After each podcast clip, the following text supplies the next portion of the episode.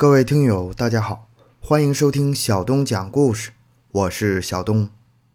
八仙饭店灭门案是一九八五年轰动一时的凶杀案，疑凶黄志恒涉嫌杀害澳门八仙饭店店主一家九口及一名员工，死者年龄由七岁到七十岁。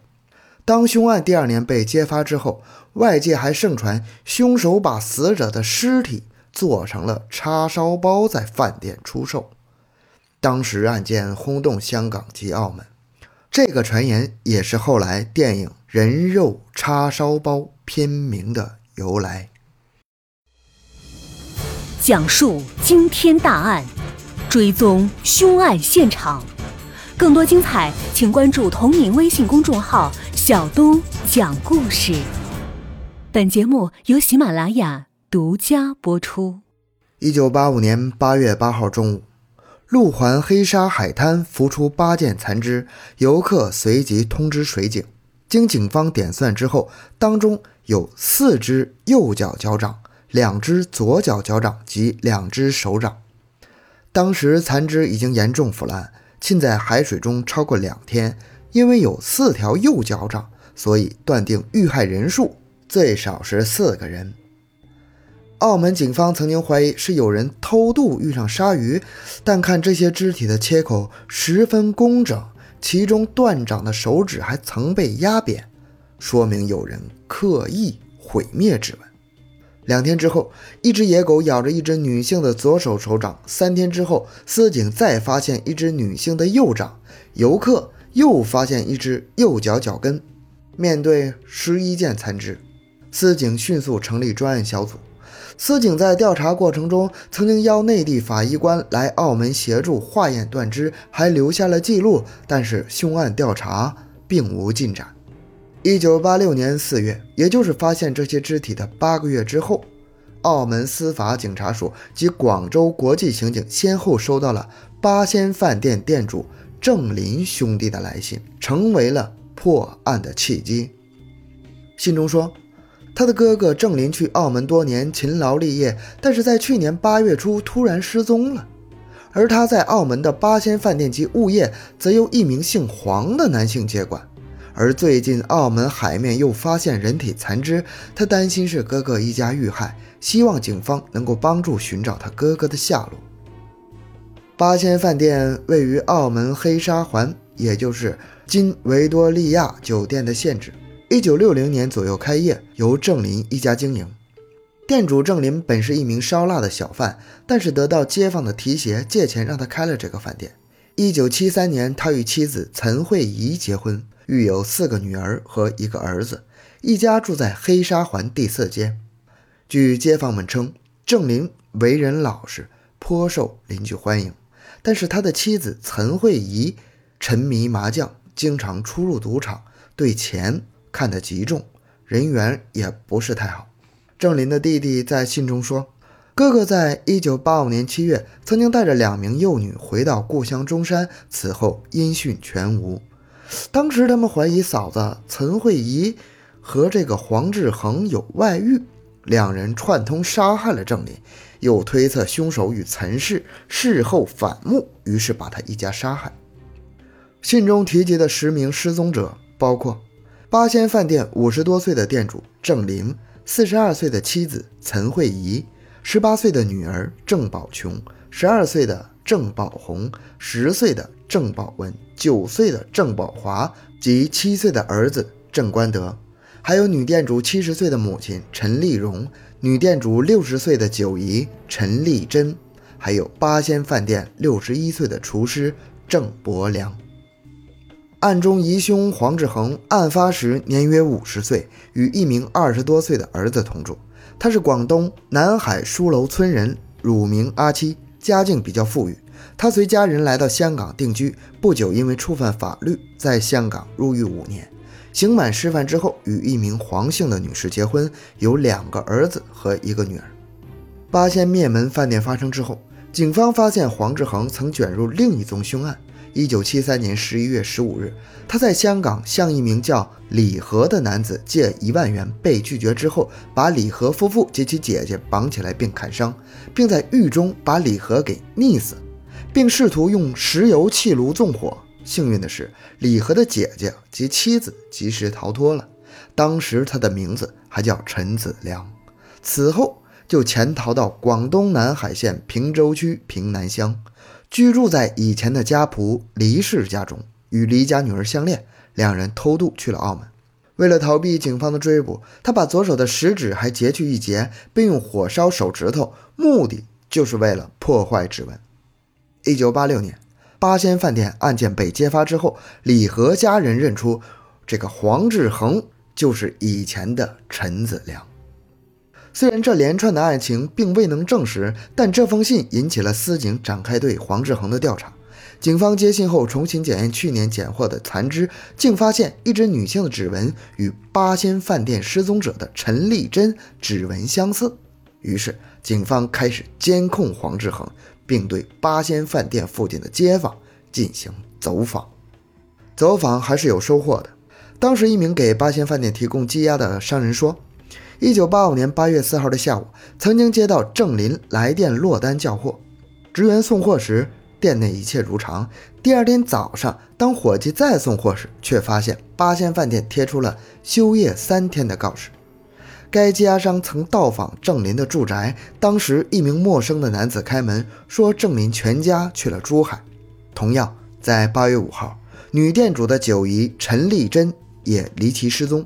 她的邻居说，当日清晨，一名年约三十岁的男子上门找陈丽珍，说郑林的小儿子发烧，请他帮助。两个人乘着出租车离开了，但是从此陈丽珍一去不复返。这两份口供令警方相信，郑林一家是在一九八五年的八月四号到五号失踪的。由于当时疑犯黄志恒已经年满五十岁，警方怀疑有一名年轻的男子也参与了谋杀，但直到今天，这个年轻男子是谁，仍然没有任何线索。一九八六年九月二十八号下午，黄志恒匆匆离开八仙饭店，欲进入中国内地。一直对其监控的司警发现之后，将其截住，带回去调查。警方发现。黄志恒在郑林一家失踪之后，除了接管八仙饭店、换上新员工之外，同时把郑林位于黑沙环第四街的物业租了出去。黄志恒与一名二十多岁的儿子住在另一个单位，当时其子驾驶的汽车也曾经是郑林拥有的汽车。盘问时，黄志恒说他只想把干女儿送返大陆，否认潜逃，又指自己花钱买下了郑林的物业。这笔钱是从走私中赚取的。当晚，他又说自己哮喘病复发，情绪激动，扬言要咬舌自尽。第二天，警方正式发出八仙饭店十名失踪者的照片，要求居民提供有关资料。此后，黄志恒又改口供了。他声称郑林欠他六十万元赌债，把所有的财产移交给自己。郑林一家此后移民，但司警并没有发现郑林一家的离境记录。此时。警方在黄志恒的保险箱内搜出了郑林在南通银行的保险箱钥匙、回港证、四名子女的出生证书、学生证副本。就算按照黄志恒所说，郑林欠了他六十万元的赌债，但是这些东西出现在黄志恒的保险箱内，还是非常可疑的。一九八六年十月二号，黄志恒正式被落案起诉。移交刑事起诉法庭侦讯，并裁定表证成立，还押澳门市牢监狱候审。一九八六年十月六号，黄志恒在狱中披露案发经过，全因为是郑林欠赌债不肯偿还导致的杀机。黄志恒与八仙饭店店主郑林夫妇认识多年，并且经常一起赌钱，通常是打麻将。案发前一年，也就是一九八四年某晚。黄在饭店内与郑林夫妇及厨师聚赌玩沙蟹，郑妻的九姨亦在旁边观战。黄志恒以两千澳门元的赌本与郑林搏杀，经一轮交锋，黄赢取近十八万元。郑林当时答应一年内清还赌债，并口头承诺，若不能还债，将自愿将八仙饭店抵押给黄。案发前一年之内，黄多次向郑林夫妇讨债，均被拒绝，未能从中收取丝毫分文。直至案发当晚，一九八五年的八月四号，八仙饭店打烊之后，黄志恒再到饭店向郑林讨债，当时又遭到郑的拒绝。由于郑林曾经承诺，若不能偿还赌债，将出让八仙饭店给黄经营，因此黄志恒当时已另外找到一名厨师级一班伙计，并且已经通知他们准备在八月八号上班。但这个让出饭店的方案遭到了郑林的拒绝。根据黄志恒说，他原来想叫郑林先偿还两到三万余款，慢慢还。这个时候，郑林说：“还什么还啊？你又没有借据。”然后还爆了粗口，双方于是发生争执。黄志恒随手捡起台上的啤酒瓶，击碎瓶底，成为一个半截断开的利器，一手箍着站在身旁的郑关德，也就是郑林的最小的儿子，用破瓶子顶住了他的脖子，喝令众人不能喊出来。虽然当时郑林一家及厨师共九个人在场，但是由于郑官德是郑林夫妇的独子，个人均不敢妄动。黄志恒命令大家用绳索互相捆绑，并用布条将口部塞住。最后剩下了郑妻陈慧仪及郑官德。黄志恒命令郑妻用绳绑起幼子。此时，郑妻突然大声呼喊，并想要抱起儿子。黄志恒一个箭步冲上前，用碎玻璃瓶刺向了陈慧仪的颈部，陈慧仪当场毙命。黄志恒于是杀红了眼，接着。用破瓶子刺死或勒死了余下的其他人。当时屋内的九名受害者当中，最后遭受毒手的是郑林的幼子郑观德。他被杀前曾向凶徒黄志恒说：“九姨会报警拘捕你。”于是黄志恒到了九姨陈丽珍的家，假称郑林的幼子发烧，把他诱骗到了八仙饭店，再将他杀死。黄志恒承认用了八个小时将尸体碎尸肢解，随后分多次放入了两层的黑色胶带之内，逐袋弃于垃圾箱。